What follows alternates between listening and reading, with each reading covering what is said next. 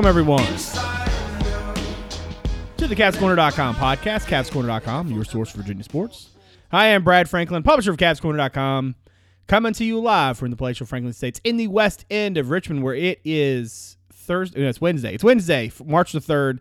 Uh, the the month has has arrived. Um, we're almost to a place where a year ago I can say that Ferber and I had easily the weirdest night in a stadium we've ever had.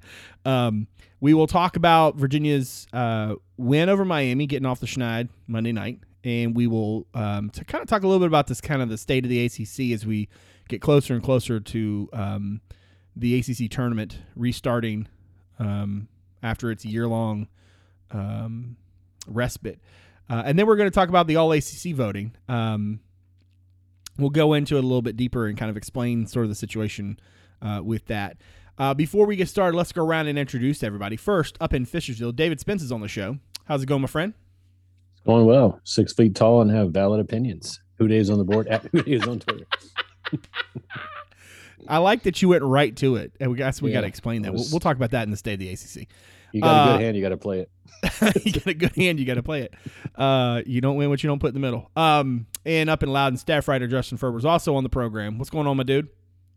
Not too much. Um, I'm 6'2". I, I probably still don't deserve to have an opinion about Syracuse basketball. Um, I don't cover them, so I don't. I'm pretty sure he doesn't care what I have to say.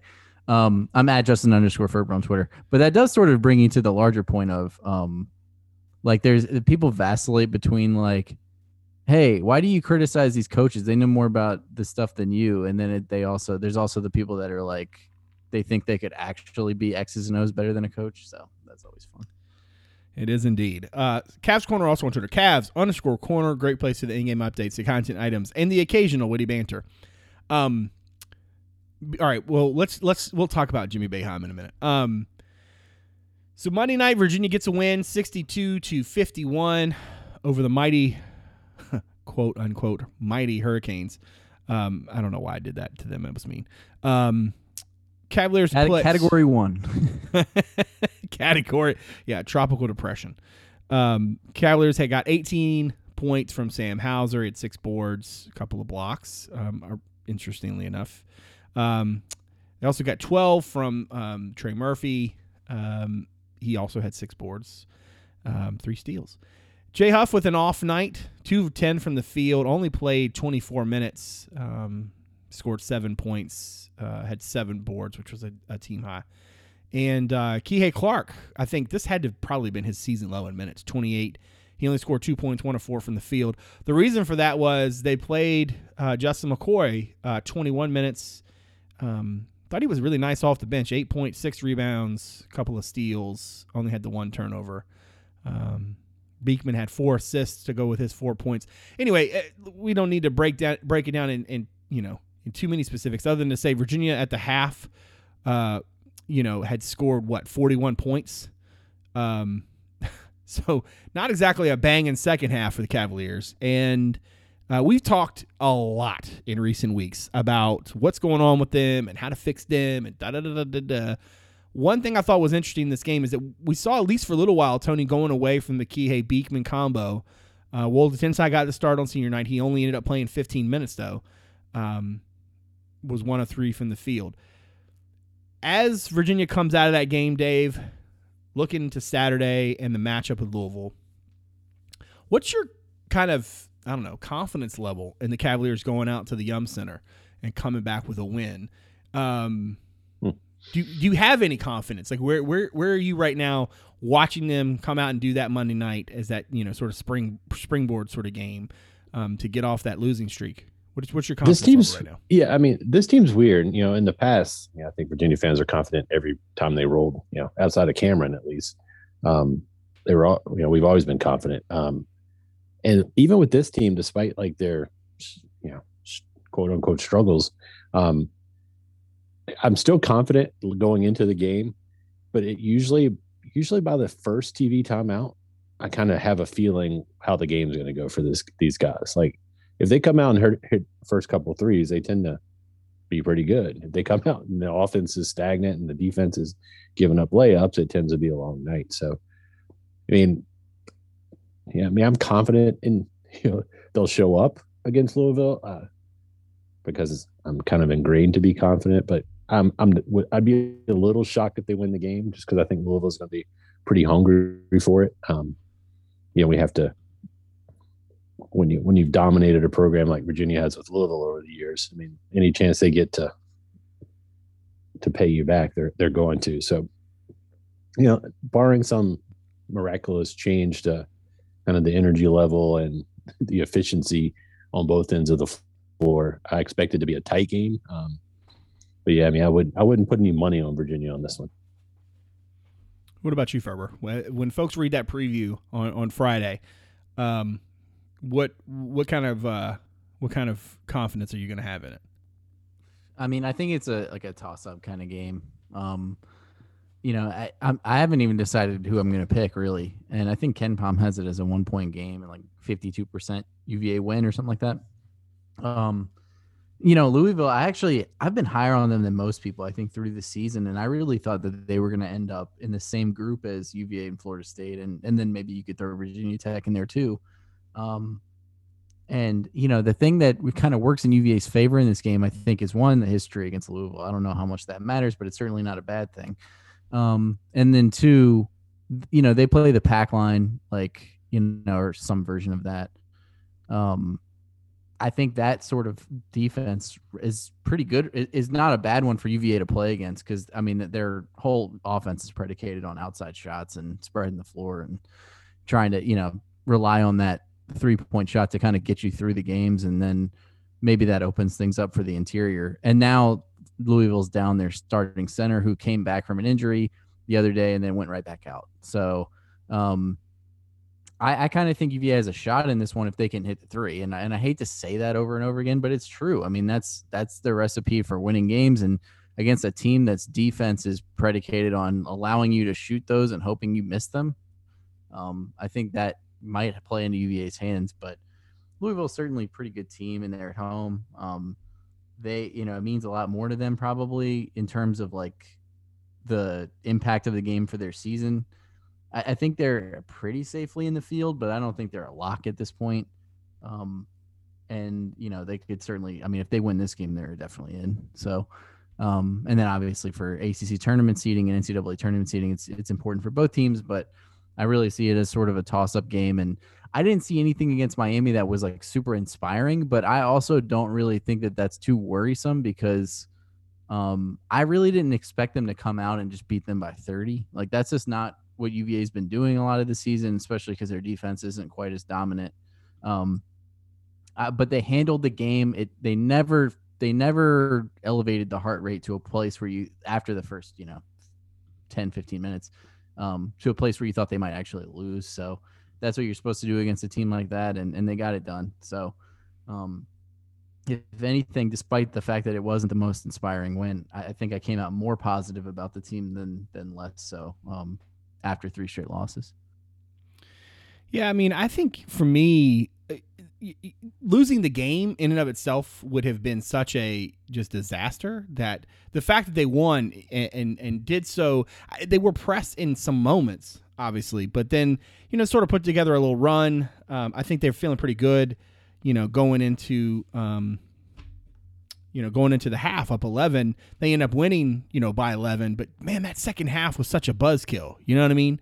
Like, not to say the first half was, you know, all monkeys that dance with toothbrushes. It was rocky. It was, um, it was definitely not, from an effort standpoint, what I expected to see from them. But then, I mean, honestly, I thought Tony's, um, you know, I don't want to call it a um, moment, but his decision Let's well, let's say it that way. His decision to to sit Huff and Clark for a while, and then he said post game like, "Look, they weren't ready. Like they just didn't have it."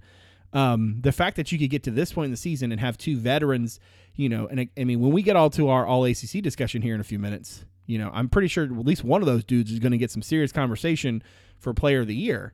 Um, I, you know, it's just it's hard for me to to sort of square what's really happened to them. And we have talked about that so much. For me, it was just like, look, one, you get a win. Two, you know, you at least want to have something coming out of it. And I think the something here is that okay, they're not they're not afraid to play a little bit differently. Now, maybe part of that was that they're playing Miami, right? Maybe part of that is that this was not necessarily a game where you felt like Virginia was going to be pressed, right? And so Tony was willing to do some stuff in this game that he might not have been willing to do if it was Louisville. You know what? Fair enough. But at the same time, like you at least now know, like okay, you can get some energy from um, McKoy. You can get some some energy, uh, some you know some uh, some effort from him. You certainly got effort from Caffaro. Having Woldetensae back does change the calculus a little bit, even though, like I said before, he didn't play a whole lot of minutes. Having him out on the floor seemed to help. Um, ultimately, it kind of goes back to what he said. Tony said uh, a couple weeks or last week, the idea of you know sometimes you just need to look at yourself in the mirror and figure out like whether you're just going to do it or not. And toughness has been an issue for this team. They have not been as physical as they needed to be. They certainly have not answered the call from in, in that department when they needed to um, nearly enough this season.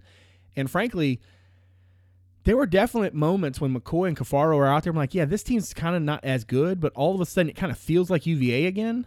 Uh, and I'm not saying that that that's the way that they need to. That's what they need to do to be, you know, the best version of themselves.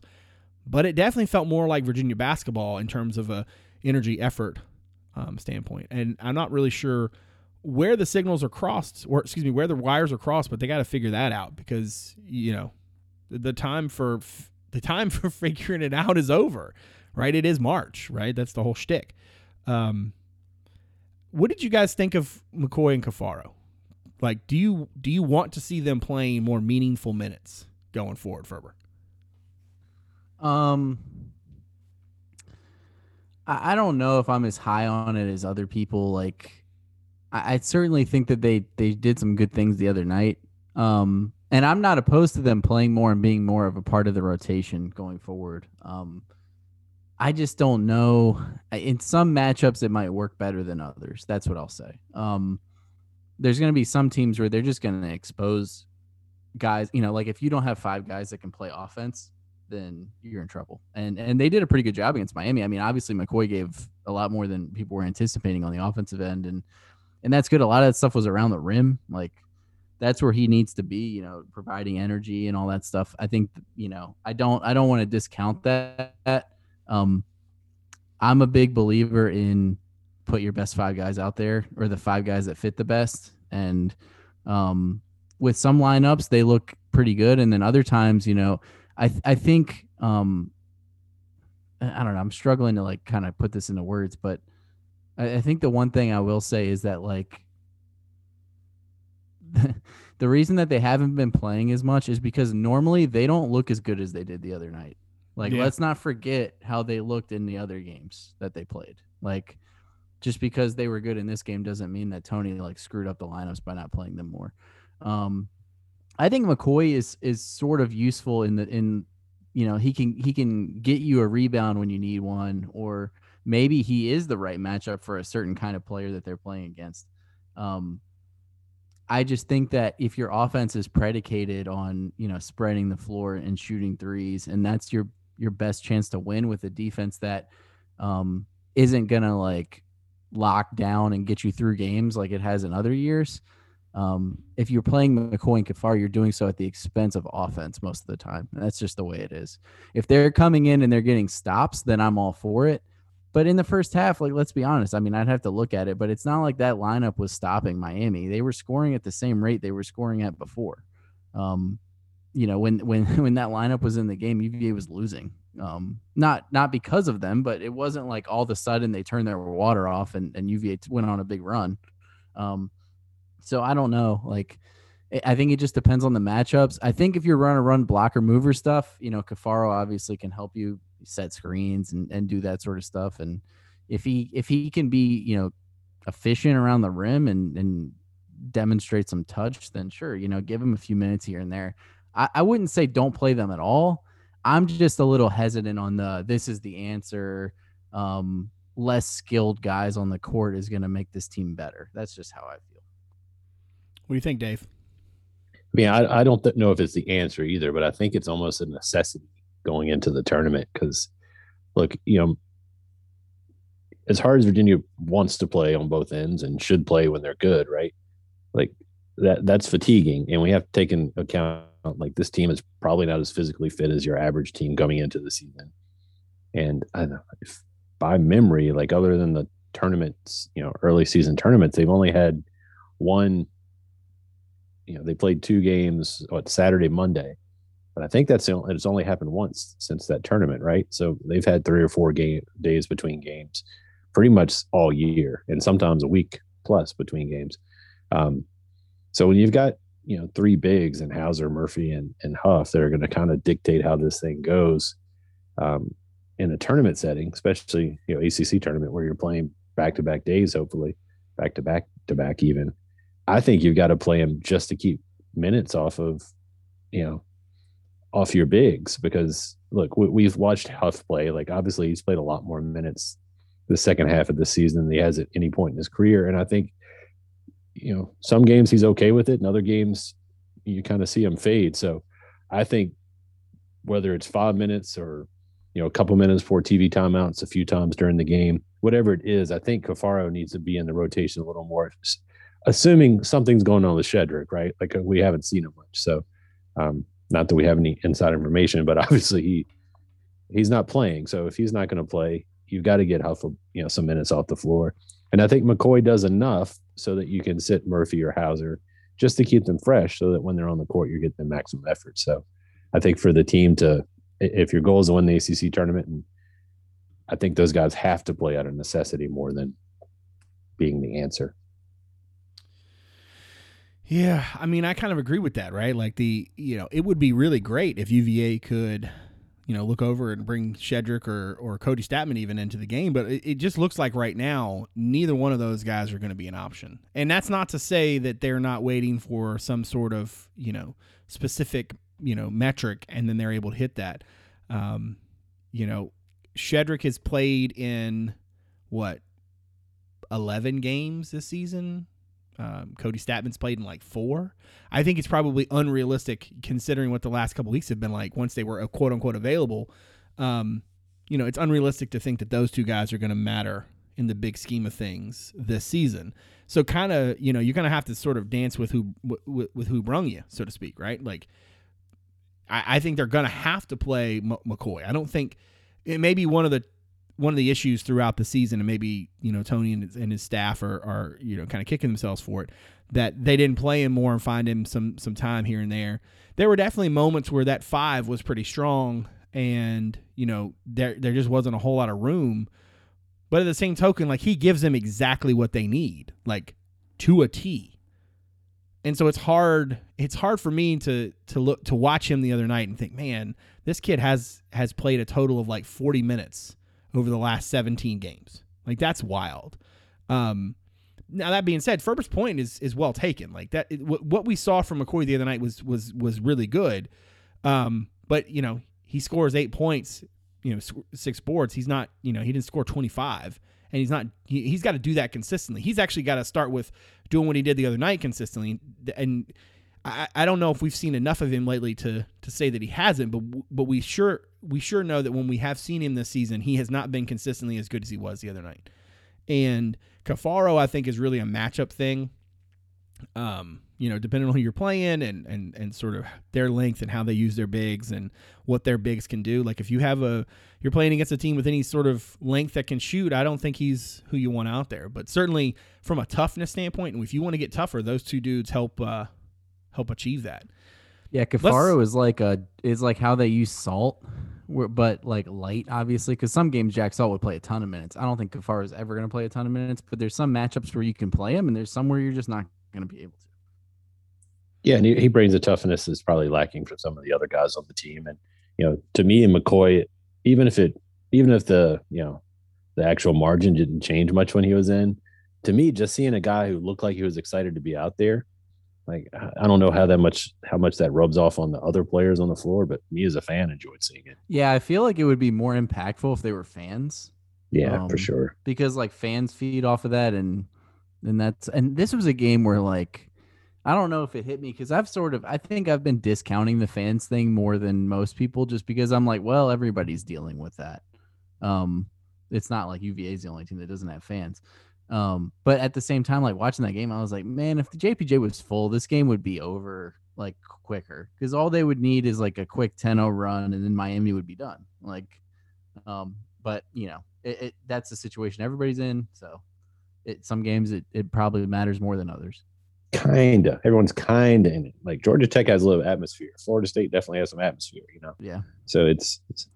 It'll be Well, then also like, 'cause- more some teams lose more than others. Like UVA and Duke, for example, probably have you know they lose a lot more from not having fans than Boston College. Oh, sure, sure. Yeah. So Yeah, I mean, like you know, I mean, I think it matters. Worse.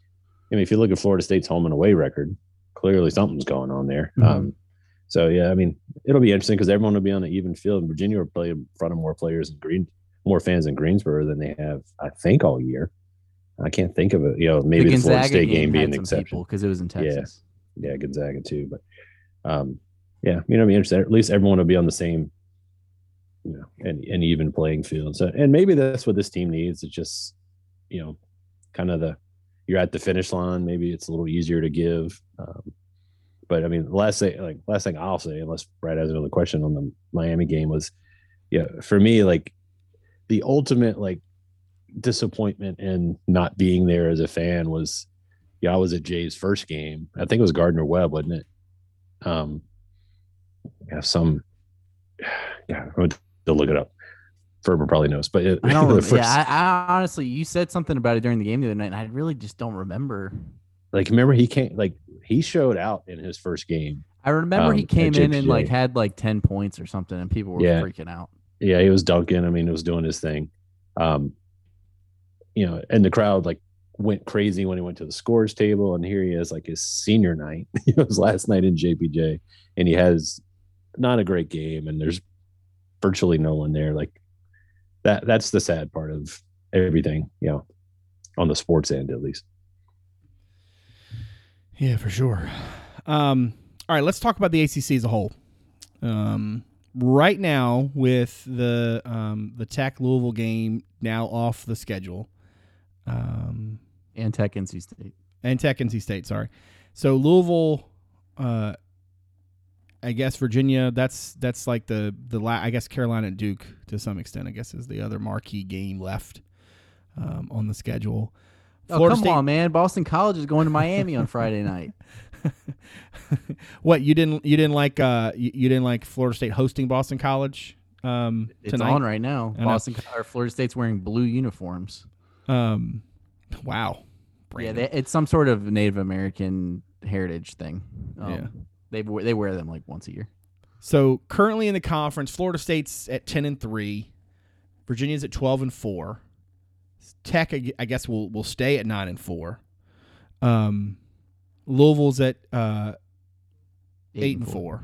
Um, those seem to be the only real teams at the top. Um, I'm guessing those four are going to be the. Uh, I guess if they're able to play next the next week in uh, Greensboro, that those will be your four number one or excuse me, the four teams with the buys um, or the double buy. Well, Louisville, it's tricky because they're eight and four, and if they lose, they could end up like the seven seed because eight and five is going to be trumped by like ten and six and other you know teams like that. So, yeah, it's weird. And Virginia Tech, obviously, we don't know if they're even going to be there. So Ferber, I was what I was doing. I was because you're kind of like um, you're kind of like our Oh, Or- it was a setup. Yeah, I was I was setting you up, and then you sort of interrupted me to correct me, which, which frankly is kind of you know it's par for the course. Like if I'm screwing it up, I want you to step in. But anyway, you're kind of like our uh, our our Joey brackets. Um, wait, pause. Can we just talk about the whole like bunker thing? I didn't realize until I had to watch so many games on TV that this was really a thing. yeah. But this is apparently a thing. Like it's pre-COVID too. It's not like it's like a COVID thing. He's been doing this for years. Oh, wow. I mean, I I realized I, I didn't think the bunker thing was necessarily just for this year, but yeah, like all right, fair enough. Um, if I want there's to see anything, what Ken Pomeroy's setup is like. I want to know. I want to know if he like actually has like all these things like hooked up, so like just run all these numbers, or if he has everything on autopilot and he just like doesn't even look at the site. and he does doesn't even care. Yeah, Um, that would actually be pretty funny, right, he's like, man, this thing runs on its own. right? You just set this thing up, and I just count the money. All right, talk to me about the ACC uh, situation. Um, how close are we to having a bracket for the ACC tournament? Uh, I want a now. I, wa- I want a percentage number. I want. I want a percentage. Uh, well, I mean, obviously this year, who knows who's going to be there, but um, we're getting close. I mean, I d- so with the results that just happened in the NC State Notre Dame game, we actually have two teams that are locked into seeds. So Pitt is the 11 seed, Notre Dame's the 12. Um, but yeah, I mean, UVA is down to the one seed or the two seed. So um, basically, to get the one, they have to win at Louisville on Saturday, and then Florida State has to lose um, one of their next two games, uh, which I wouldn't say is super likely. And uh, this could be, you know, if you guys are listening to this on Thursday, maybe they lost to Boston College at home tonight, which I sort of doubt. Um, if not, they'd have to lose to Notre Dame for UVA to get there. Virginia Tech is, uh, pre- I mean, let's just assume they're going to be there. Um, they're locked into the three or the four seed. They can't go higher. They can't go lower than that. So they're going to have a double bye if they go to Greensboro. Um, and really it just comes down to what happens in the UVA Louisville game. Um, if UVA wins, Tech is the three seed. If UVA or if Louisville loses, or if Louisville um, wins, if Louisville beats UVA, then that would drop Tech to the four. As far as like how this impacts UVA, because I'm sure that's what pe- most people care about. Um, there's like a big group in the middle where it it could be like if they, let's say they get the two seed, which is the most likely situation because I don't think Florida State's going to lose. Um, you're looking at like North Carolina, perhaps. Um, they're nine and six. They finished with Duke. Uh, maybe Syracuse as an opponent in the first game. You know, they're nine and seven. Um, and obviously, I don't want to discount whoever the 10 seed is, you know, beating that team, but just like the most likely opponent. Um, Georgia Tech could end up on that seven line if they somehow lose to Wake Forest. I doubt that's going to happen. Clemson could drop down there too if they lose to Pitt. Um, probably not going to happen. So I'd say UVA's most likely opponent in the first round, if they play the seven seed, um, would be North Carolina. Um, just because that just seems like the most likely situation to me. Um, it's possible that it could be Syracuse, maybe Clemson, I'd say, are the most likely, but it's not going to be Duke because Duke is well, Duke could be the 10 seed, but um, Duke it will be no better than eighth um, or ninth. Sorry, so they'll be ninth or tenth. Um, NC State will be ninth or tenth. That just comes down to who wins the Duke UNC game on Saturday. Um, the bottom three will be BC, Wake, and Miami in some order. And yeah, so we're we're getting close. We don't have all the seeds locked in, but it seems like um, things are sort of starting to fall into place. As we are recording this right now, Boston College and FSU just started playing. if if Florida State somehow lost both of their games, they could en- actually end up not even getting a double bye, which is pretty crazy. That is wild. Um, yeah, they could they could be fifth because they would be ten and five, which would put them below UVA, below Virginia Tech, um, and then potentially below Louisville if Louisville beat UVA, um, potentially below Florida State. Or uh, I'm sorry, actually, yeah, that's right. So they could they could only go down to fourth, but still, my point remains. He said, but still. Yeah. Um, from a obviously we're going to record next week because I'm not going to the tournament or anything, so we'll we'll, we'll record probably somewhere around. Uh, you know, once some games have actually been played, knock on wood. Um, I so I don't want to get into like a full on preview. Um, but if at this point, how are we feeling about Virginia's draw? Um, or, or potential draw. I mean, obviously we don't know where everybody slots in, but um, you know, it, it, it certainly does feel like, you know, that uh, it certainly does feel like that a lot of the, the league is hitting some struggles. I mean, I, right now, is there anybody you feel real confident in? I mean, you know, Florida State still has some moments where, you know, um, you know, they don't look necessarily consistent, right? Um, has the ACC yeah, like tournament what's the ever been longest this more like what's wide the open? longest winning streak in the league Yeah, right now? right. Is it like two? Exactly. um, yeah, that's right. Um, you know, like Florida State, you know, is is obviously going to win. I mean, spoiler alert, they're obviously going to win tonight, but they just lost. Um, you know, like uh, I know NC State. Georgia Tech and, and Georgia Tech and NC State are on five game winning streaks. NC Yeah, State's on okay. four. No, they Or, won oh, tonight. right? sorry, They they, just won, won. tonight. They just won. Okay, my bad. Um, so I mean, like, I mean, look, there are definitely some teams if you're a UVA fan you don't want to play, but at the same token, But even I mean, those two teams, like neither of those two teams are like blowing people out of the water. Yeah. Like Georgia Tech easily could have blown that. Last I mean, night. frankly, NC at this State's point, not would that you- good.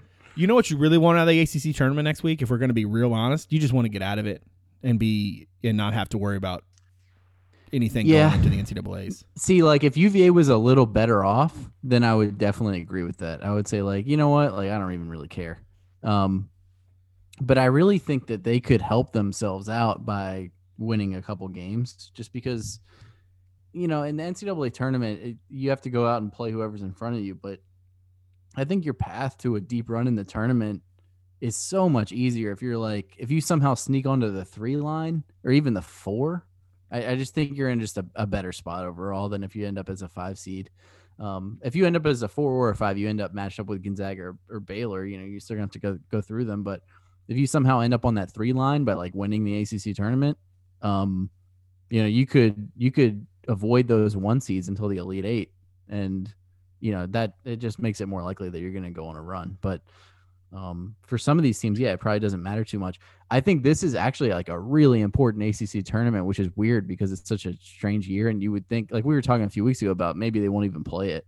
But like, look at all the teams that aren't in the field for sure that really need to pad their resume. Duke is out as of now. They could play their way in. Syracuse, same thing. North Carolina is like barely in. Um, you know, they need to do something probably, or at least beat Duke. I like that. They Um, need to do something probably. Georgia Tech, Georgia Tech's ten and six in the ACC. They could end up with a four seed, um, and and they they need help. Like they need to win. NC State is not quite out of it yet. They would probably need a deep run. Um, but yeah, Louisville. I mean, like Louisville, if they lose to UVA, they're you know if they really screw up next week, you know maybe they're sweating Selection Sunday a little bit more than we might think. Um, yeah, I mean, I, and then Virginia Tech, like they have some good wins, but they haven't played that many games. So like if they could get into this thing, they could really use some more wins. Um, so I think it actually kind of is important. Yeah, I would agree with that. I mean, I'm, like I said, I, I think you want to play, you want to play well, but ultimately the bigger, you know what I'm saying? Like, I mean, there certainly are def. Look, there are definitely teams that need to go and win some games. Um, has an ACC tournament ever felt this wide open to you, Dave? Or well, I guess actually I should phrase this: Does the Mhm. tournament feel wide open, and has it ever felt? If so, does it ever felt this wide open? I mean, I, I think it feels wide open just because there's so many unknowns about everyone this year. Um, yeah, I mean, I can't think of one that felt this wide open. Um, because I mean, even yeah, I mean, really, because there's, I'm thinking uh, the year of Virginia, you know, the 14, 15, uh, the 2013, 14 year when Virginia won it. Um, I mean, Virginia was pretty good. Duke was pretty good. Like, yeah, I mean, I think That we one all saw felt like that a that one coming. felt sort of top heavy, where it was like there's like Yeah. two or three good teams and everybody else is not that good. Yeah, but I mean, I think if you'd asked me this like a couple weeks ago, I'd be like, "Is it really that open?" Because Florida State looks really good, and I don't know if they are. Um, The problem me, with like- them though is that they're so good at home, and it's like Yeah, the exactly. ACC tournament's not going to be at home. no, I mean, I look, I want to win the ACC tournament because it's still the ACC tournament. I mean, I spent most of my adult life like hearing about winning it in '76 when I was two, right? Like, I did don't remember that. Um, I mean, I, I imagine there's not a whole lot of coaches that have three ACC tournament titles, so I'd like to win it for that. And like Justin said, I think you, you know, Virginia can sneak to the three line, winning it out. And if things break right, they could end up being the last two. Um, probably unlikely, but it's not out of the question. It's not out of Um, the question because their numbers aren't that bad. Like their metrics aren't bad. So if they pad, if they beat Florida State again and then like beat Louisville this weekend and then beat, yeah. So if they beat Florida State and let's say like Clemson and somebody else that's not terrible, yeah, they could definitely end up there because their Yeah. their KenPom numbers and everything are. They would end up. They would be like seven in KenPom or something. Yeah, they'd jump quick. So I mean, I like I, it. It's still a big deal to me. Like it's still the ACC tournament. Um, go win that thing. Um, you know, who knows what happens when everyone gets that to thing. Indianapolis. You know, Well, you, you don't know that true. you'll final, ever get to the final. So Yeah, we've said true. this before. Yeah. if you got something in front of you, go win it. Um, Yeah. that'll be interesting. Like, I mean, I, I know we didn't get into it. Like Virginia Tech, I think Justin tweeted about it. Like, we haven't had a full bracket. But, like, Half the what- years since they went to fifteen, it's been three, uh, one less team than normal. Yeah. So- So I mean, I mean, I think get Virginia Tech will probably be there, but um, where they end up getting slotted, like that, you know, they're going to be playing cold. Um, so I mean, it'll be an Yeah, interesting tournament. know, I'm looking forward to it. Well, that yeah, we don't know. Like Brad, you were asking about draw. Like we really, it's too early to say like who's going to be where on the bracket. But if you're Virginia Tech, for example, and you're the three seed, I can tell you that you're not playing a bad team. Like unless somebody really makes a run through the bracket, like you're going to be playing Georgia Tech, Clemson, North Carolina, or Syracuse or something. Um, actually, it won't be Syracuse if you're the three seed, but you know, and, and I, I honestly like I hate to say this because it doesn't, it's not rational at all, and I normally wouldn't be this guy, but I'm like fully prepared for Duke to make a, a run through this thing dude. Oh, yeah. You because That's it's like literally I I was can't gonna say. I can't imagine the NCAA tournament without them in it. And it's like if they go into the A- ACC tournament like, oh, there's no way they get in unless they win three games here. They're gonna win all four games or whatever. See, okay, It's a listen to me. Listen, listen, listen. All right. One, I was I, the the question I was gonna go with before we moved on to the to the All ACC portion of the program was, all right. Has a what's the deepest a team has won the tournament since it really expanded, right? Like most of these, Oh. most of the time, what happens is you get a Tuesday, Wednesday, and th- those are great, but th- nobody wins it, right? None of those teams win Yeah, nobody's winning five games in a row. right? Exactly. Um, most of the time, it's like somebody from the quarters to one of those top four teams, and you might get one of those second round teams that can get through, and maybe they get to the semis, but they very rarely. You know what I'm saying? Like I don't have it all in front of me, so don't be like, well, what about it? Well, actually, I don't think do that that the me, worst seeded team, um, I can't remember what seed they were, but I think it was that first Brooklyn year when Duke won. Um, Yeah. they beat like Notre Dame, I think, in the final, or it might have yeah, been North I think Carolina. that I can't remember. that sounds right. and they I think they were like the that was like the Luke Kennard, Brandon Ingram team. Like they I think they were like the four or the five. Yeah, But every other year it's like UVA is the one seed. Um, you know, Miami won that one year as a one seed. Like Yeah. and that was before pre-expansion. I mean, most of the years it's like one, two, or three seeds. win. right. The ACC tournament is almost always like a microcosm of the NCAA's, right? Which where there's a lot of craziness the first day or two, right? The first couple rounds, but then it all settles back down to chalk. You know, this year, Yeah. who knows? And I got the number look, real quick. All right, I really but- think this year could be the year that you have like a fine a semifinals that's like one Yes. seed, three Yes. seed, eight seed, ten seed, or something. Yes, it absolutely like could. Uh, I'm looking at the bracket you tweeted out. Uh, I guess this was this morning. Sorry, a couple mornings ago, and obviously some stuff has changed. But like, I mean, if if you look at who that 10 seed is, like that 10 seed, whoever they're playing in the 15 game, you can't tell me they wouldn't also beat the seven.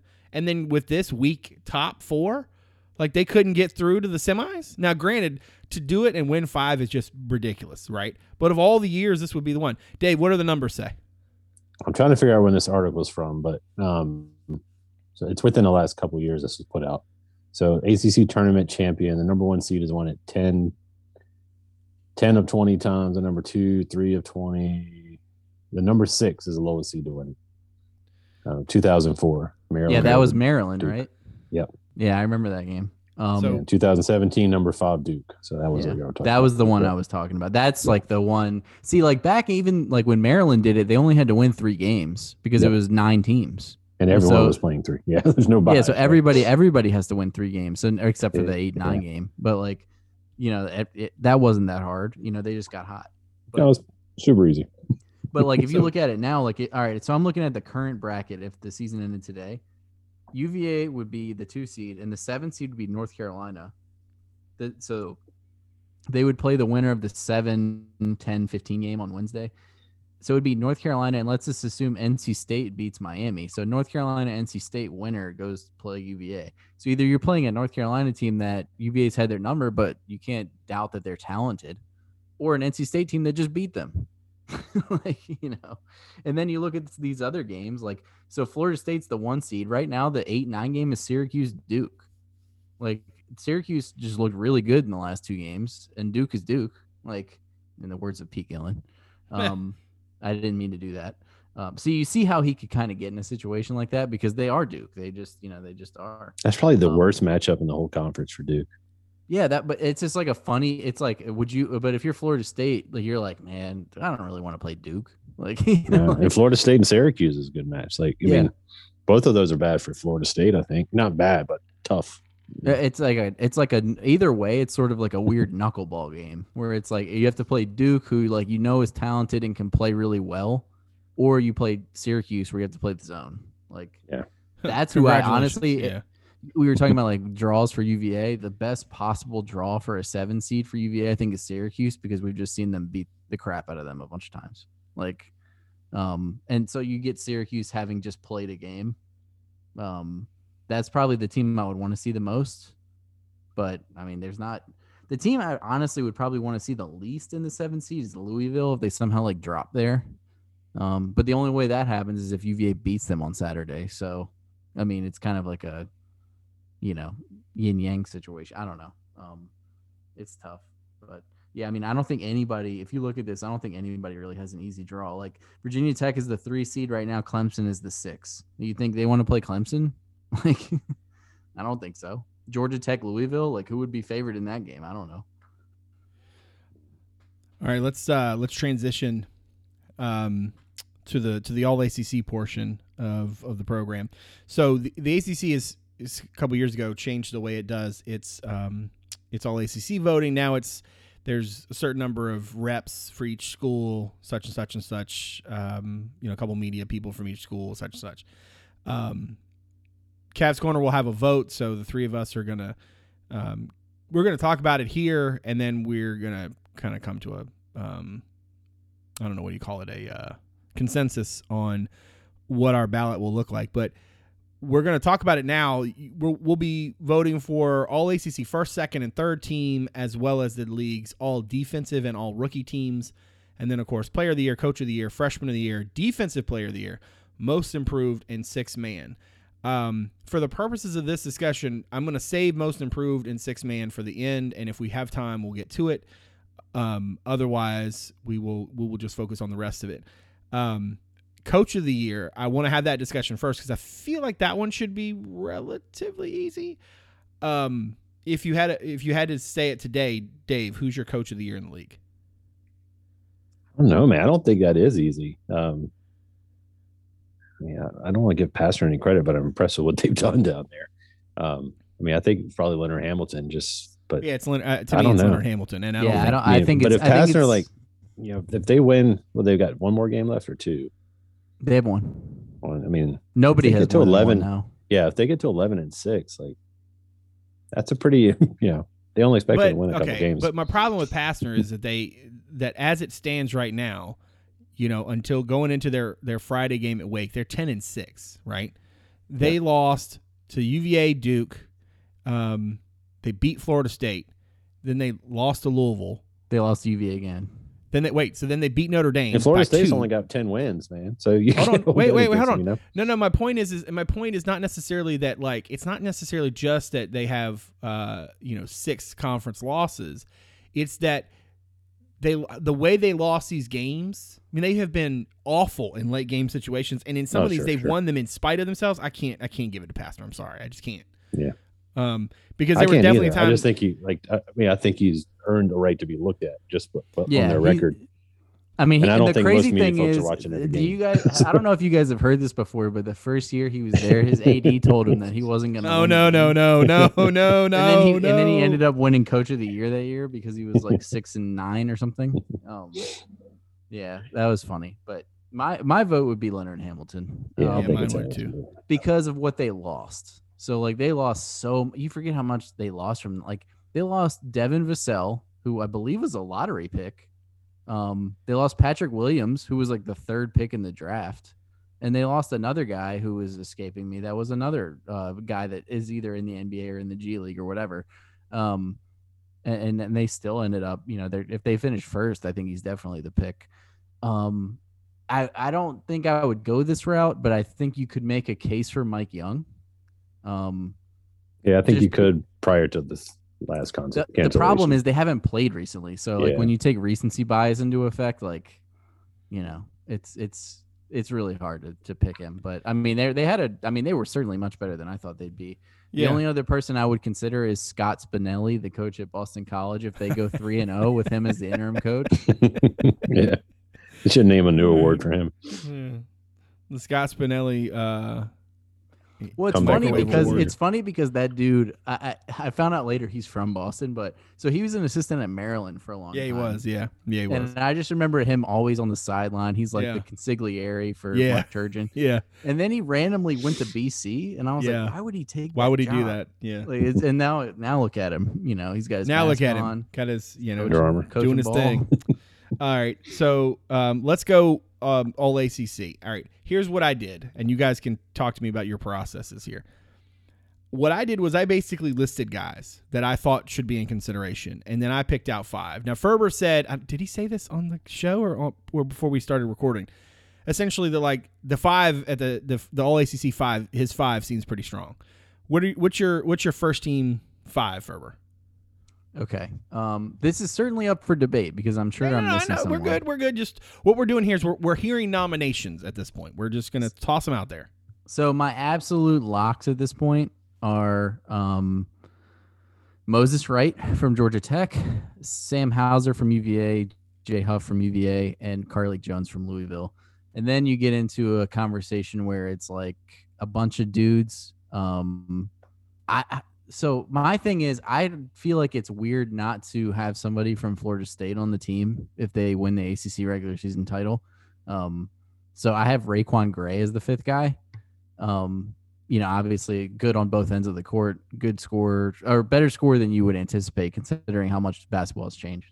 Um, and, and a good rebounder, good defensive player. Um, there's certainly a few other guys that you could make a case for, and I'm probably forgetting somebody, but um, that's the five that I have for right now.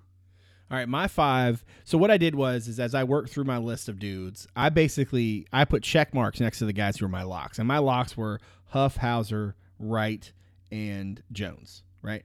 Yeah. And then I I was in a conversation with myself about Matthew Hurt, Justin Champagnie, and RaiQuan Gray. Um, Yeah. So we had like the exact same. And so what I but I ultimately decided that like part of the reason why Florida State is so good, and this is like some you know galaxy brain nonsense, but it's just what I decided, is in part because like they just have a bunch of dudes who are basically like really good, but like necess- they don't have like a lead dog. Like they don't have a guy that has to take the shot at the end of the game. You know what I mean?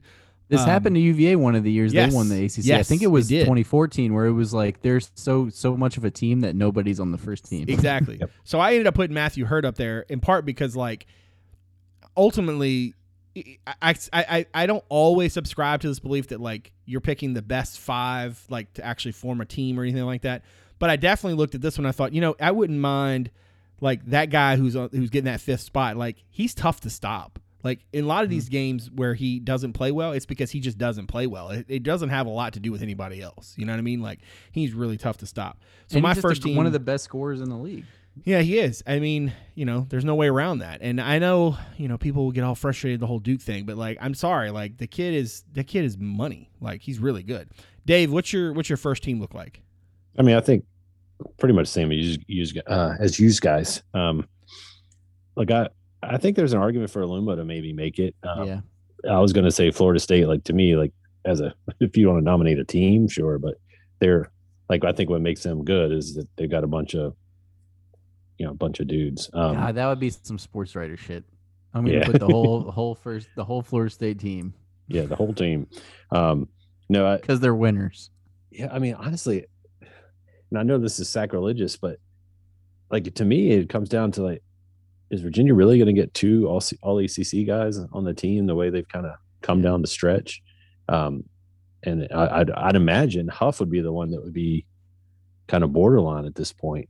And so if you're putting Huff up against say Hurt or Champagnie or um, even Aluma, I mean, that could be the surprise we see. I think, um, you know, do enough people outside of Virginia think it's worth putting Huff and Hauser on the team, depending on what happens Saturday or anything else. So, but to me, I think he's earned it just because I know what he's had to cover up defensively on this team. Um, but yeah, it's yeah, I think it's the locks are the you know Hauser's a lock. Um, yeah, right, Jones. Yeah, I mean Hur- Hurt's been really good too, though. I think my thing with Jay Huff is I was like fully prepared to not. I was like, he's gonna be the guy that gets cut because you can't have two UVA guys on this team. I just don't see it.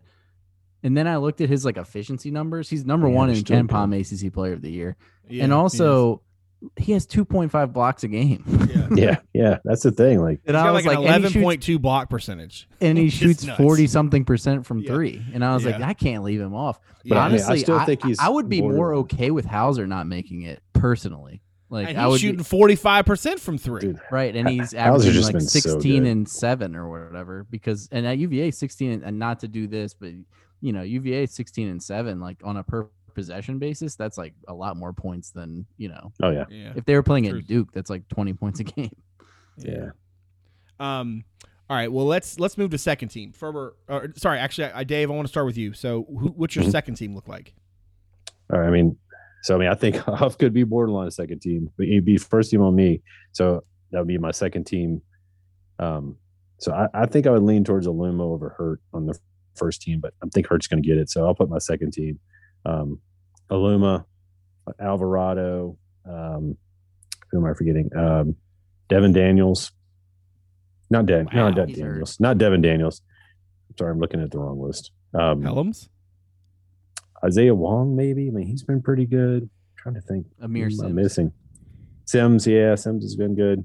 I didn't See, make the a thing list is, before the it's whether the, the Um, decision is whether you do it by position or not. Like, Yeah. see, I don't. just- I don't believe I, that. I just like the five. when you're, I mean, when, I think when Alvarado's a lock. Boeheim is probably up there. Um, yeah, I Jim mean- Boeheim? yeah, Jim Boeheim, five foot two Boeheim. Oh, yeah, I we forgot can't get over that. that. I can't get over that. Whenever I'm watching them play and they're like Boeheim with the three, I'm like, wait, what? Wait, what? know, yeah. it's crazy. All right. So wait. and then I mean, wait. obviously, you got to get some Florida State guys on that second team. Well- I'll probably you probably get two on there. Yeah, you have Um, MJ Walker and Scotty. MJ Barnes. Walker, and yeah, Yeah. exactly. All right. So, So, I wait. mean- So Dave, did you? Or, correct me if I'm wrong here, but did you have RaiQuan Gray on your first team? No, I did Okay. not. So your two. So your two Florida State guys So I've got- would be Gray. yeah, Gray and Walker, on the second Okay, team. good. And then I think I'd put him with. I mean, I guess Alumas and Alvarado are going to be on my second team, um, and then I guess Wong. I Like, and then I guess so and I mean, that's a terrible team, I but feel he's so like I feel like if the title isn't, I guess Wong, then we I really guess messed that's up. Wong. I got a name for you guys. I kind of want to save it for Player of the Year. His name is Ian DuBose. I'm just I'm just kidding. That's one of the guys that Wake Forest nominated, and we didn't know who he was. Um, yeah, I mean, I would be pretty much the same. I could honestly like the more I think about it, the more I kind of want to put Hurt on the first team and Gray on the second team, and then put MJ Walker also on the second team. Yeah. Um, There we go. Listen, listen Yeah. to this, folks. Everybody out there, listen. this listen is to this we're building a consensus consensus. You see this? Yeah. Because here's here's Brad's second team. You ready? Uh, uh Keve Aluma, Jose Alvarado, uh, Champagnie, J- RaiQuan Gray, MJ Walker. Boom, boom, boom. That's it. Bang, bang, chicken and shrimp. What's up? So I think our first and second teams are pretty much nailed down. Uh, my third team, if if I can go, I, I really struggled with the third team. I'm not gonna lie. Like I Yeah. I had a pretty good I had a pretty good flow into like basically those those ten dudes were essentially my you know my first and second were really easy. Then it was like okay who else? All right well there's um, Aamir Simms okay check. Um, That feels like, a, it feels like it, kind of sucks for him to be third team. I know, but, I mean, I don't, I don't know if you can put him higher than that just because of everybody else. But It's yeah. I mean, in, and that's the thing is that, like he's I the felt best like player he had, on a pretty good team. Like, yeah, and I mean that's the thing is like, but then you look at his numbers and he's not, you know, just that nothing stands out really, you know, yeah, like he's, you know, he's shooting what 58, 59 percent from inside the arc. I mean, he's I'll not, tell you, we don't, we don't have a what age the worst segment, but I voted for Garrison Brooks preseason player of the year. Wow, I know, right? Um, and the reason I did it was because I was like, Hauser's gonna have a good year, but he's not gonna score, like Yeah. because UVA doesn't doesn't score. So like he'll score 14 points a game, and Brooks will score 20. And yeah, Flippity flop. But I was Um, yeah, you're just the same thing with Simms. Like they don't score a lot of points. That's kind of Yeah. why I brought it up. He scores 13 a game. I think he's whatever. 13 now. Yeah. so yeah, so third team. I also put, I wanted to put Caleb Love on there because I think, Mhm. I mean, like you could put Bacot on there, but to me, I, I mean, Carol, I mean that team has been, you know, all Caleb Love seemed to be the, you know, consistently the guy that um, I thought seemed to be most consistent, even on a really inconsistent team. Um, Wong goes on there for me, and then I had a conversation about David Johnson, Nate Laszewski, um, Buddy Boeheim, Manny Bates, um, and then I decided to go with with Wong. Um, I mean, that kid's pretty good, man. Um, and I, I I know that sometimes these dudes on on really you know really bad teams that you know when you've lost what Miami lost this year, somebody's going to have to take the shots, right? But um, you know, I think that third team is up for a lot of debate. Uh, Ferber, ask you something though? For next year, like how is how is Lykes and Wong not like an amazing backcourt? Well, that's the question, right? Like, well, one, okay, one, do we think that Isaiah Wong can play the two? You know, yeah, And like what's that's that what I mean though. But it's like with that team, it's like they always have dudes where I'm like, man, they got good players, and then it just never really coalesces. and then it never like, comes together. team. I know, I know. Yeah, you sound like every Indiana fan talking about Archie Yeah. Miller. Um, all right, Ferber, what's your third team look like? Um, pretty much the same guys. Uh, Wong, Simms, um, who else was there? Nate Laszewski I had on there. Um, I, I think you know he's he's a good player. I mean, it, when you throw in the rebounds with the scoring, it's it. I guess if you have a stretch big man, that really helps your case if you're trying to get um plaudits. What do you guys think about? And I'm sure I'm forgetting. I, I, that's not even the whole team, but you. I think you pretty much named everybody. Um, what do you guys think about Kihei Clark? Yeah, I mean, uh, he's borderline third team for me. Yeah, I think I was- if you're I was- voting on early season, it's an easy choice.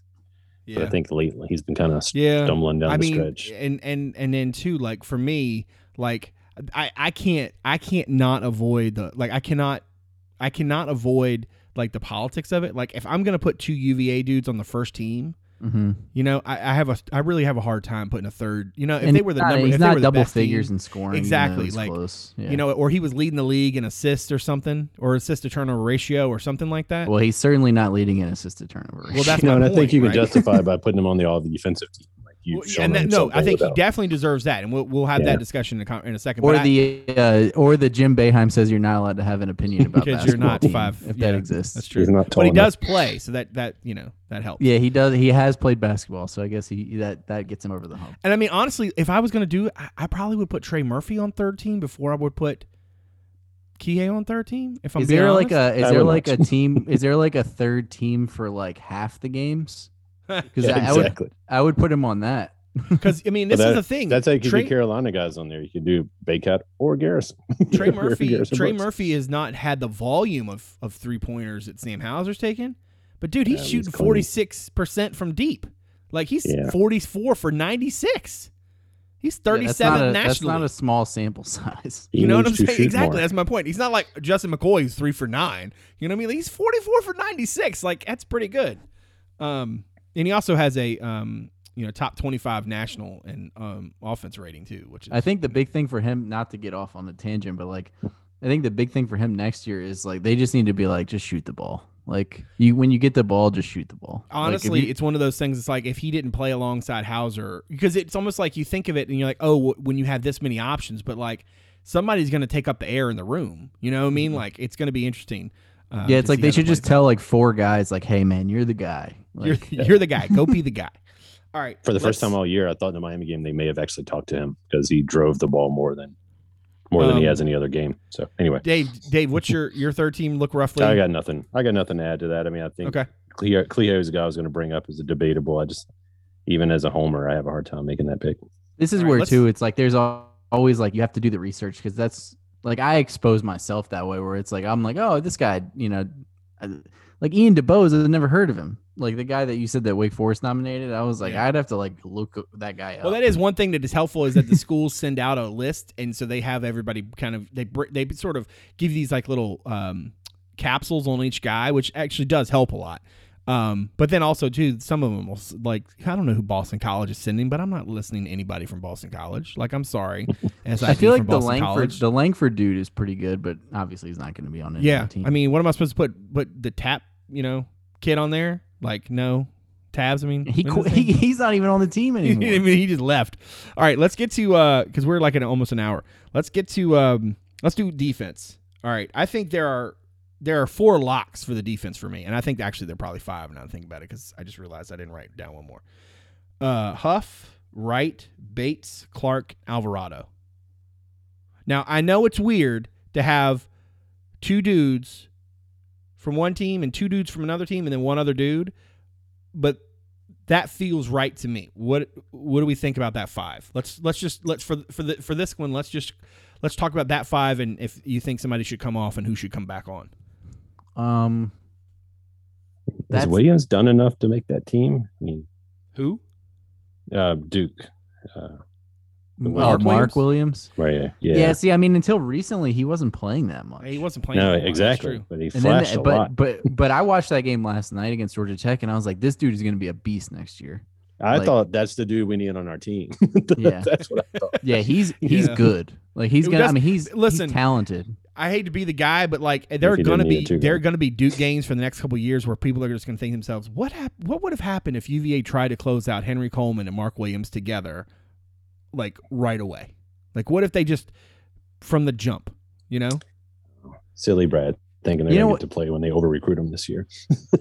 You know what's funny saying. though is like not to get on a whole Duke thing, but like I kind of feel like with this team, it's like they're not very good this year, but it's like they have a lot to build They on. if do. those I mean, they lose- Back. They lose Goldwire. They're going to lose Matthew Hurt because I'm sure he's going to go pro, even though he's got eligibility remaining. Yeah, Yeah. obviously Jalen Johnson's gone, um, but they get Coleman back. They get Brakefield back. You I think know, like- Williams will be back. I, I'm sure he'll come back. Um, you And know, then the if question, you can keep if you can keep like Roach or Stewart, Or Stewart, especially yeah. if you keep Stewart, then that's a coup. But um, yeah, I feel like Roach isn't going anywhere. I don't mean, you know, Oh, yeah, six he's not one going point guards. pro. I'm, you know, I don't, you know. I don't But yeah, I just meant like if you can keep like one of those two guys, that's a good start. All right, wait. Let's let's re, let's refocus the ship. Hold on now, before we before we start Oh, yeah, we're, yeah, we're talking about defense. Duke. We're talking about be in the- defense. We're, in that's another we, conversation. we we we we lost the we lost the thread. All right, so here's my five: Huff, Wright, Bates, Clark, Alvarado. None of those seem way off Yeah. to me. Like it, it just my thing is like maybe you could make an argument for Simms, right? yeah, I think I think you could. Um, so he seems like he's in that conversation. Um, My question is: Is Alvarado's defense good enough to earn that team? Like he's pesky, but dude, look at his he steal puts up numbers. sta- no, he puts up stats. But if you watch the games, like he he gets those steals by well, gambling. he Pastner said Um, last night that he but- hadn't practiced in a week or whatever. Like I do think his body of work is is better than what he's Yeah. shown. I mean, I think he'll week. make it. I'm just, I'm just trying to play. I No, I hear you. I I hear think you. Wright's a pretty good defender too. Actually, I mean, he's Oh, top Wright's twenty. like- he's top twenty nationally in good. steal percentage. Yeah, Um, I mean, which you yeah. know, I mean, that's one of the bad things about defense is that like you, It's you so sort of need, driven. Yeah, exactly. You have to have the stats. You either got to block some shots, you got to Or play steal. for yeah, because the guy, the guy that comes to mind for me is Gray because he's just Yeah. like a good defensive player, but it I don't also know helps if he has like numbers. massive. You know, Yeah. like RaiQuan Gray. If you told me that he also played linebacker or defensive line, he's 6'8", 260. Like, That's a big boy. You Yeah. know. But all right, so let's of that five, let's just assume that those are five. Who's your defensive player of the year? I mean, I go back I and think- forth personally between Huff and Wright. I don't know about you. I think you got to go Huff. I think we have to stop and just realize. Can we please send this? Find a way to send this back to our 2019 selves in the time machine to say that we were talking about Jay Huff as defensive Defensive player of the year. I don't know. He showed glimpses last year. Well, last year, yeah, but like two years ago, we were like, this dude can't play. I Oh, mean, 29 in the, sorry. in the It's final four, 2021, I forgot. Yeah, in the final four, he probably logged like four total minutes, and the Oh, reason yeah. was because he couldn't play defense. Yeah, that's crazy. Yeah, and even I at mean, the I- beginning of last year, I would have been like, I don't know about that. Like, you know, it's crazy. So, so what do we? So what do we think? I mean, if you look at the best defenses in ACC, you know, you're looking at what Florida State, UVA, Virginia Tech, I guess, um, Georgia Tech recently. I mean, Wright's got the momentum, but I think Huff. I- think it should be Huff, but I wouldn't be surprised to see Wright win it. I guess, um, but I'm going to say Huff. I- that's exactly that's exactly how I feel. I think my choice would be Huff, but if he doesn't win, it's un unless it goes to somebody completely off the radar. I don't think it's because it's like, like, Manny Bates or something. I don't think he necessarily is going to get robbed. It's just like you know, I think there's a couple guys for the spot, and um, it- it's tough. A defensive player of the year is so tough because it's you have guard guards and and you know like when we look at guards and forwards for first and second team, it's like points and rebounds and assists. It's easier to sort of like judge guards against forwards, whereas defense, I feel like it's really hard. Like, you know, you have a guard that has a bunch of steals. Like, how do you compare that to a forward that has a lot of blocks? Like, it's a Yeah. completely different thing. Yeah. Um, Well, that will be one to to to to to talk about off air as we head to uh, whenever the deadline is. All right, freshman team: Caleb Love, Jalen Withers, Day'Ron Sharpe, Reece Beekman, and a player to be named later. What other? What other? Did you say Scottie Barnes? Did I miss? Oh that? yeah, he- Yeah. yeah. There he is. Scottie There he is. Barnes yeah. is the player to be named later. There he goes. Yeah, Scottie. Is Scottie Barnes your player? Your defense? Your sorry, your rookie of the year.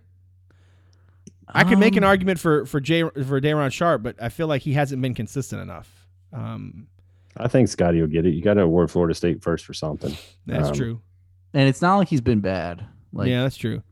He's the kind of guy that like you're gonna look at his numbers in the lottery next year if he goes pro, and it's like this guy is gonna be the fourth pick in the draft or whatever. and it's and it's not Yeah. because he, he's not good. It's because they don't need him Yeah, to be his a team is pretty good. Like he's, He's not being top- asked to do that stuff. Here's a good. Here you go. He's top sixty in steal percentage, and he's also top forty five in uh, assist rate, and he's six nine.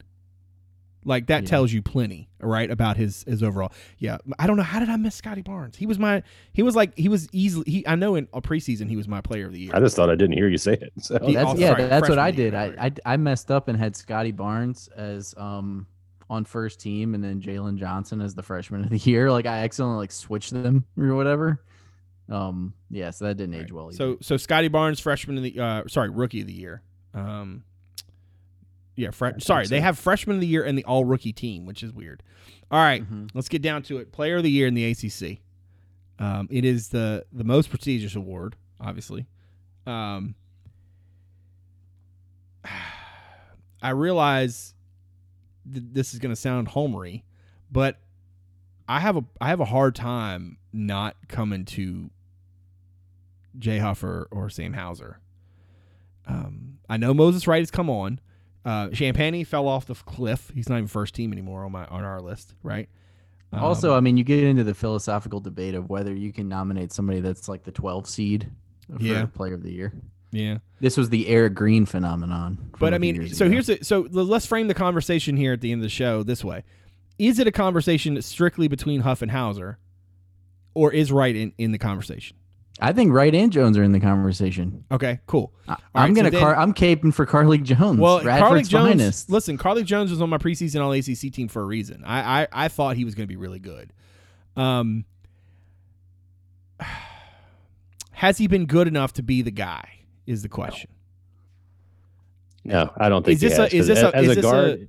Yeah. in the game today, as a guard, you've got to be a lot more dynamic than than he is. I think you've got to affect the game more than he does. I, I think he's a great player, but he's not player of the year caliber. You know, he's I mean, he's shooting 33% from deep. He's 17 of 52 on the year, which is not great. Yeah. He's 44.5 inside the arc. Uh, his he gets to turnover the rates line, aren't good, right? You know? Uh, Doesn't do he turn it over a lot? Uh, 13 and a half. So he's at 350th nationally. Now he he is he plays a lot of minutes and he's fairly consistent. Um, I mean, I, I'm He's not at like people- what five assists per game. Uh, assist rate. He's he he's at he's 157th nationally in assist rate. So I feel like he he need a little bit more than that. It's four point five. He's right up. He's basically tied with Kie for assists per game. So Yeah, yeah, I there don't- you I go. don't Can think your player of the year. can your player of the year be a guard who doesn't shoot threes and has the assist rate of a dude on third team? And who we did not Mm-hmm. Mhm. name on our first team All ACC. Probably not, right? I mean, all defense, right? So Yeah, there you go. yeah, Yeah, that's a good point. I, I think I I think Wright's going to win it because Hauser and Huff are going to split a lot of vote, man. Um, but to me, it's Hauser, and I say that as someone who was very critical of him and have apologized. yeah, send that to two your months. send that to yourself Yeah, thirty I can send that to at a early 2021 me. I don't even need to send Yeah. it to 2019. Like, I mean, I think what Hauser has become and the way teams are defending Virginia because of him, like, he- he's just been an efficient, like, assassin out there. Um, and when you, his rebound, like his rebound, he's almost seven rebounds a game. Um, so despite like you know, his defensive efficient, you know, inefficiencies early in the season, he's improved there. I think other teams game plan for him. Um, look, I think Huff makes an argument too. That Huff, some of it would be a, kind of a career award, you know, but um, uh, my guess is if a Virginia player wins it, it's going to be Hauser because I think they're going to split the vote and Wright's going to end up taking it home. But Wright's really good. I, I I have trouble seeing a Georgia Tech player winning it. I don't know why. Yeah. Me too, but I think Virginia, like that's the problem though. When you have two guys for this team, unless you nominate one, it's hard to get. I mean, you See, but the thing is here, Hauser the, the thing is here, we're not more votes, relying right? on we're not relying on non-Carolina mafia That's true. votes. Yeah. because there's no Carolina players in the mix. Well, Hurt's going to get That's some true. votes. Yeah, But Yeah, even he so, you, you got to remember not though, the- enough to not enough to mess up the thing though. I don't the think. constituency of this thing is different, right? Like in in in all, in other iterations, this thing would have been because you know essentially it's all it would have been all Axma Media, right, which is the Atlantic Coast Sports Media Association, right? So that's anybody who covers Duke, anybody who covers Carolina, anybody who covers NC State, right? That's a there are a lot of numbers in the triangle, right, among teams that get you know people who cover those teams and who who could conceivably have votes. This is different. This is every team picking uh, and a consistent number in each place, right? So even if UVA, you know, the folks who vote who watch UVA, even if they split the vote, and even if other team, you know, other representatives from other teams and other media folks who cover other teams split the vote between them, the the there's no, you know, there's no like block vote. Does that make sense? Like this is not like a the constituency of this thing is just different. Um, I personally think the Sam Hauser's game the other night probably pushed him over the top. Um, I mean, this is the look. Let's be real about this. This is a down year in the league. Um, the fact that we even have to have the discussion says a lot. I think about you know because you know Champagnie seemed like he was the guy for a while, and then it became Huff versus Hauser, and then like nobody else has really risen to the top either because teams you know have fallen off the map and haven't been able to play, or got, they're just not consistent. The best team in the league who has the highest ceiling in the league doesn't have a go-to main dude. Um, and I and this is a place uh, for Virginia fans who who typically feel disrespected. This is a place where the fact that it's Virginia that has these two guys will make it so that those two guys actually get considered, right? Because even though people will say, "Oh, Virginia's not that great this year," man, they'll look at those two dudes and look at their numbers and say, "Oh man." I I personally think it's Sam Hauser. Um, I love what Huff did on defense, but I think Hauser's consistency and his, you know, I, I do think that, that that that's just just enough. Um, and the, I don't know if the fact that Jay disappeared the other night matters to anybody else. Um, but I'm guessing they weren't watching. I, but but that's one of those things. It will show up in the numbers. You know, when you look at this kinda. game, you know Huff goes two of ten, plays 24 minutes. Hauser's out there, you know, going seven of 13, four of nine from deep. You know, Hauser had one less rebound. I mean, like stats wise, like yes, Huff's blocks are gonna be imp- important, but man, I, I think Hauser's really come on. I, I as of right now, I mean, you, you know, we'll we'll we'll discuss plenty before we have to submit the ballot, but I I, I think Hauser's the guy. Cer- certainly a certainly a fair choice. I mean, there's certainly nothing wrong with that. Um, he's earned it if he wins it. There's no doubt. I mean, things were kind of rocky for Hauser early in the season, and he definitely overcame them. Um, yeah, I mean, I think that it's it's certainly going to be. I'm not going to know who the choice is going to be unless we see something crazy this weekend. Um, in terms of literally as we're talking, the ACC Player of the Year front runners thing comes up on the screen, and no of no UVA players are on it. it's Matthew Hurt, Wright, Carlik Jones, Champagnie. Yeah. Um, That's Champagnie's numbers are pretty ridiculous. Um, I don't know. I, I think it's going to be close. I think honestly, like, Pitt is six and nine. I don't care what his numbers are. Yeah. quite frankly, yeah, Mike and Scott I mean, didn't like, win it. Yeah, I mean, like, what's your favorite? What's your favorite Justin Champagnie moment from this year? like, um, when when Sam Hauser locked him up. yeah, I don't. Yeah, I don't. Yeah, yeah, I don't know. Um, no disrespect to him, obviously, but you know, it, it, it, when you're playing on Tuesday in the ACC tournament, you're probably not going to be Player of the Year. um, yeah, I mean, I don't know. I honestly think that th- this isn't how they should decide, but I kind of think it might come down to something that happens this weekend. Like, Yeah, if Sam Hauser true. goes for 25 at Louisville, maybe that sticks in people's Yeah, mind, and they're like, true. "Man, this guy put himself over the or top." Or if Matthew Hurt goes for 45, you know, Yeah, against North Carolina. Yeah. Or or Carlik Jones. or Carlik I- Jones. yeah, that's true. If Carlik Jones drops 32 points against UVA on Saturday, like, yeah, you can lock that thing up, you know? Yeah, Because I, bet you a lot of people are getting these emails from the ACC like we are, or like I am, or whatever, and like they're definitely going to this thing like, I don't know what to do, you know? I feel like there hasn't been as much conversation about it as normal. Like normally, um, and and quite honestly, like not to point fingers, but, but I think some of this is because the North Carolina teams aren't as good. So like their media is just quieter about everything. Like you don't hear as much talk about the ACC tournament, and obviously it's sort of a weird year because nobody's going. Because nobody's Um, going. Yeah. Right, but it's like you don't hear as much about awards or that kind of stuff as you do because a lot of their guys just aren't in the mix. Like, and they they are the Yeah. media driving force for the league, whether people like that. and or it's not. a weird year. Yeah, that's part of it. And then the best four teams, you know, Florida State, UVA, Virginia Tech, Louisville. Virginia's Virginia has as many wins as the other teams have played essentially in the conference. So you'd haven't been a, you haven't seen a lot of Florida State. Tonight's Florida State's 14th game. Um, you know, Virginia Tech's done with 13. Louisville's Yeah, only Louisville's played played 12. Um, I mean, so how many times have you actually seen those guys? I mean, Virginia's got 12 wins, and so it, it's just a weird year when you when your best teams aren't on TV often. I mean, you're talking what 12 to 13 games in three months, two and a half months. The funny thing is, I was thinking about this earlier, and I was like, uh, you know, I was looking at these records, and I was like, oh, these teams didn't play that many games, and I'm like, not that long ago, teams were playing 16 ACC games, and we were like, oh, that's a full schedule. like, Yeah. like, now we look at that, and we're like, oh, they, they didn't have a weird, that's a weird season. like, yeah, exactly. the problem is too like you know i did i said something on twitter about this i don't think we talked about it on the podcast but some teams only two teams in the league unless um uva doesn't play on saturday will play an entire the entire league just two uva and miami miami's already Ferber's done. the only person I knew I, who I saw who was talking about that, and the more you you talk about that, the more it really blows my mind.